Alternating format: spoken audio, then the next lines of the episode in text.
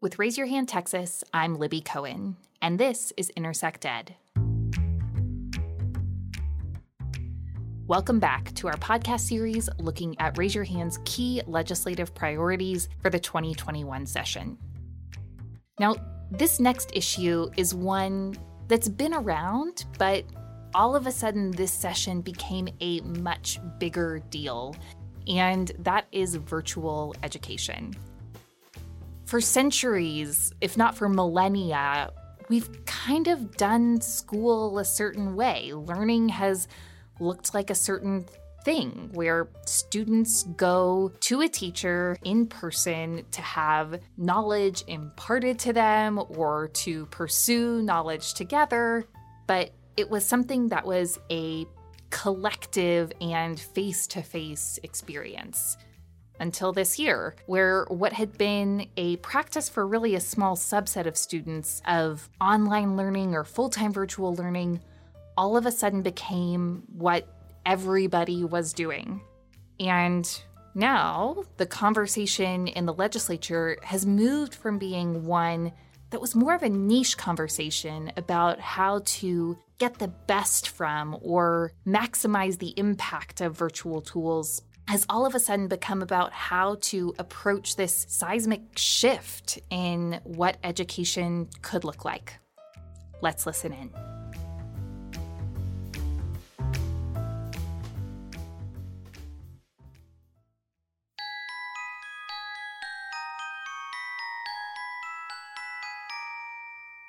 I think that this idea that virtual school is like a one-stop shop or as a solution for everything. I mean, since when has there been like one solution for everything, right? That's that's rare in anything. I don't think education is any different. I think it is a great option for some students, and I think it's an option that's going to continue to grow and evolve over time.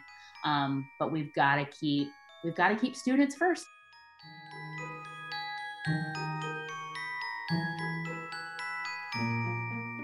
From Raise Your Hand Texas, I'm Victoria Wong, and this is Intersect Ed, where the stories of Texas public education policy and practice meet. In this episode, we're discussing how virtual and remote learning can help Texas school districts meet individual needs and be more adaptable in times of crisis. We'll also be answering the question, what policies at both the district and state level are needed to ensure that our virtual schools are high quality?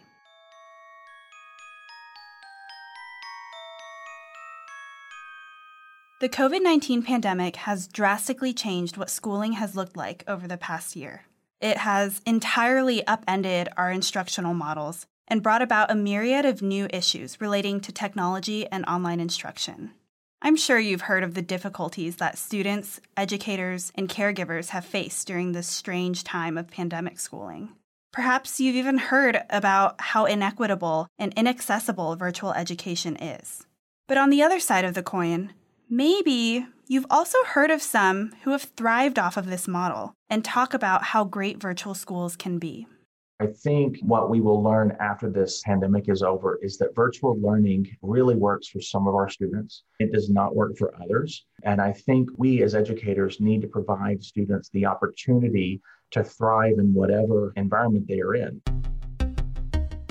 You've already heard from two of our expert educators, Michelle Holt from iUniversity Prep, Grapevine-Colleyville I S D's virtual school, spoke at the top of the episode.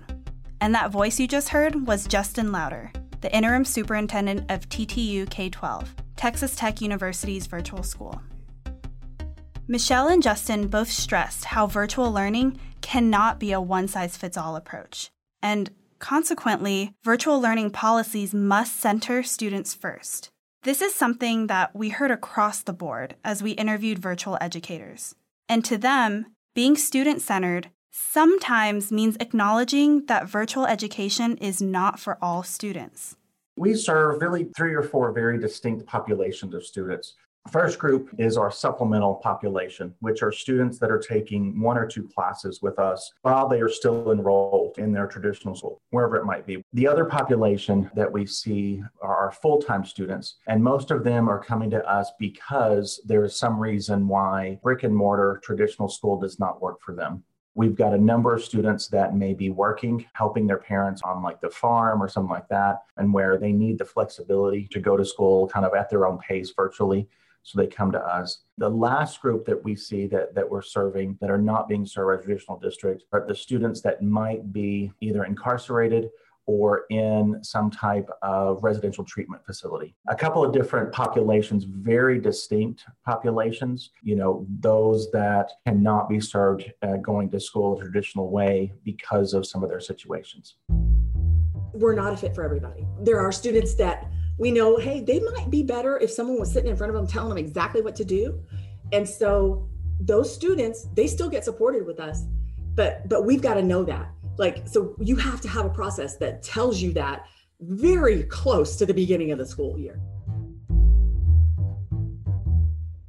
Rather than focus their efforts on recruiting and bringing in as many students and as much money as possible, high-quality virtual schools have built-in processes to ensure that before enrollment, the virtual learning model is actually the right fit for students and families.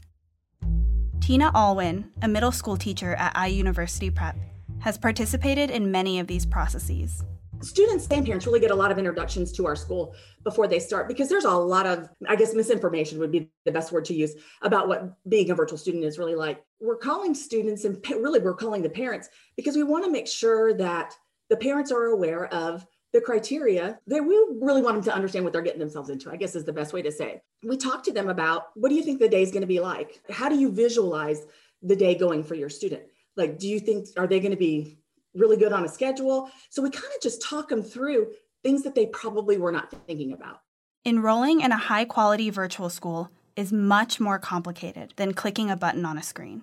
There are certain criteria that need to be met. Not necessarily in terms of academic grades or accomplishments, but rather in terms of student motivation, home supports, and resources. The big thing that I think is both an advantage and a disadvantage is that the T T U high school program, or T T U K through twelve program, is set up on really an anytime, anyplace learning model. We admit students three hundred sixty-five days a year, and we give students six months to complete a course, and they can work at their own pace through these classes. That can be really great for some of our kids that have these non-traditional roles or, or maybe working, you know, and, and have to block large blocks of time for work commitments or medical commitments or things like that. And then they can do their schoolwork on the side. That I think is also a disadvantage to some students because you have to be very self-motivated in our program. And so a lot of times that the way it's structured, because it's very unstructured in a way, is a problem for students. So you really have to have a lot of self-discipline to manage the program and coursework. I think it's it's an advantage and a disadvantage. If you look at the basic stuff, obviously we discuss with parents and talk to them about, you know, they gotta have a good Wi-Fi. That's super frustrating if they don't. So all of those types of things, but also just the environment that they're working in. We devote forty plus hours at the beginning of the year to calling all these students and just talking through, where are you going to work? How are you going to work? Do you like to work during the day? Are you going to work at night? They have to designate someone as a learning coach. That's part of the enrollment process, is we talk about that. Like, who is going to be with this student and looking at the work that they do and monitoring the work that they do. So that way we find out immediately, is there a, like a group situation or is it a home situation? Students need a social interaction. They absolutely have to. If they don't have that naturally built into a virtual school and that virtual school is not willing to support that need, then a bricks and mortar could be a better option for them, because that is just a giant part of what's important in their growing up. To recap what we've learned so far, at the district level, high-quality virtual schools have policies and processes that ensure enrolled students will be best served by virtual learning. So at the state level, how can we best support this? The first thing schools need is, unsurprisingly, money. Our school districts need a stable funding stream that will allow them to plan and budget for these best practices. Our educators indicated that where this funding goes and who it goes to is a crucial decision that lawmakers need to consider. Whether or not funding goes to districts drastically impacts the relationship between virtual schools and their local communities. You'll now hear from Kay Rogers, the executive director at iUniversity Prep, on how her virtual school's relationship with their local district makes it high quality. We're the only district-run virtual school. I hire all our teachers. They are G C I C employees that are focused on virtual school. We train them in our core values that we have in G C I C. And the bottom line, it's students first. It's about nothing else, nothing else but students and growth. And how do we do that? And how do we serve them? Justin Louder from T T U K twelve expressed similar opinions on their relationship with districts. We want to be seen as a partner for school districts. We don't want to be seen as a competitor.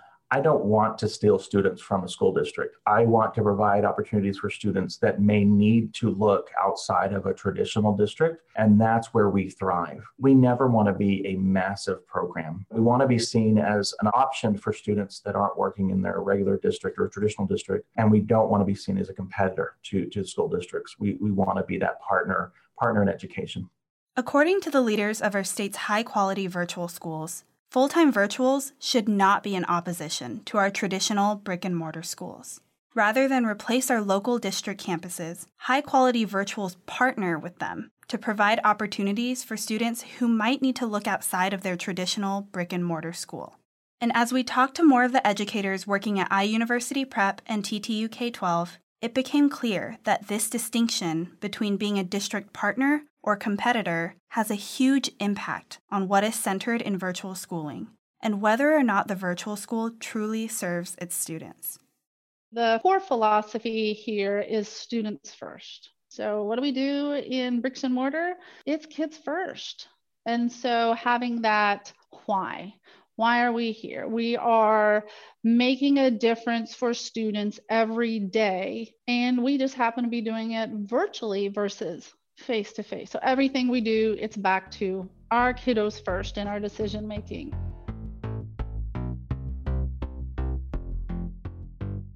Our bottom line is not a number. Our bottom line are students. We're not trying to sell a product. Right? We are a service, and we want to make sure that we're a right fit for them. Because for a lot of students, they might think they want to go virtual, but we can just tell that, you know, this is not going to be successful. And moreover, funding districts not only allows for this student-centered instruction, but also provides student access to in-person services or activities that their local schools offer. I don't think virtual education will ever replace the brick and mortar programs. You know, brick and mortar programs provide students opportunities that, that a virtual school doesn't. I can give students the core classes, math, science, English, you know, history, all of the core classes, but we don't offer band, or we don't offer, you know, choir, orchestra, or some of those extracurriculars. We don't have athletics. We have art classes and those things, but we don't have some of those others that that really give students um, a lot of opportunity that, that a brick and mortar does. Now, let's keep following that money. If our state adequately funds districts who provide virtual learning opportunities for students, but remember only the students who would be best served by virtual instruction, how should we invest that money? What we learned from our expert educators was to center the entire educational model on students. High-quality virtual schools put extensive resources into professional development. Investment into student learning also comes in the form of training and investment in the adults who support students, both caregivers and teachers. We're not just educating kiddos in this setting, which is a little different. We spend a lot of time on educating parents in this. Because it's different. When you come to a bricks and mortar, those kiddos are with us. Mom and dad are at home or at work. So they're really, they're really there with us. In a virtual setting, those kiddos are home with mom and dad or someone.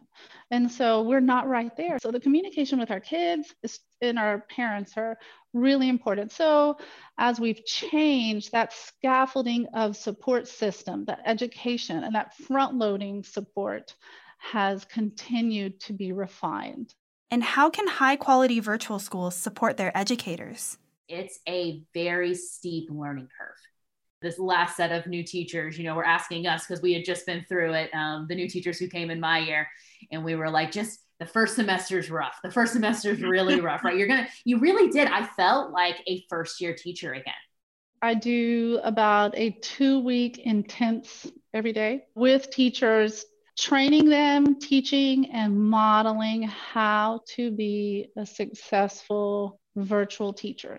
Then there is about three, four weeks of them doing the work and in a daily or mentorship with a lead teacher. And this is all through August. So teachers are not left to try to learn this on their own, because this is a really significant transition to do well. And then above and beyond that, it's a matter of, it's a very collaborative team. So it's not, you're not just left to one person, it's a whole team. Again, the philosophy is what we have here is like, okay, once you're our kid, we're going to be there for you. And it's the same with a teacher. We need teachers who come in and they become exemplar teachers in this arena. And you can't do that without a support system. ten years into my career, I'm feeling like a first year teacher again. But but it really, it really was. It, it was a ride, but I felt so supported by my colleagues and by admin. You know, no question was too small. Um, I felt, I, I just felt like I could, I could go to them with anything. So ju- just while learning the ins and outs of the different learning management systems and expectations and all that kind of stuff. Let's take a moment to recap what we've learned, because virtual schooling is complicated, and there are a lot of factors that play into the quality of a virtual school. First off, there's the acknowledgement that virtual schools are not a one-size-fits-all approach, and that while they might work for some, they might not be the best fit for others.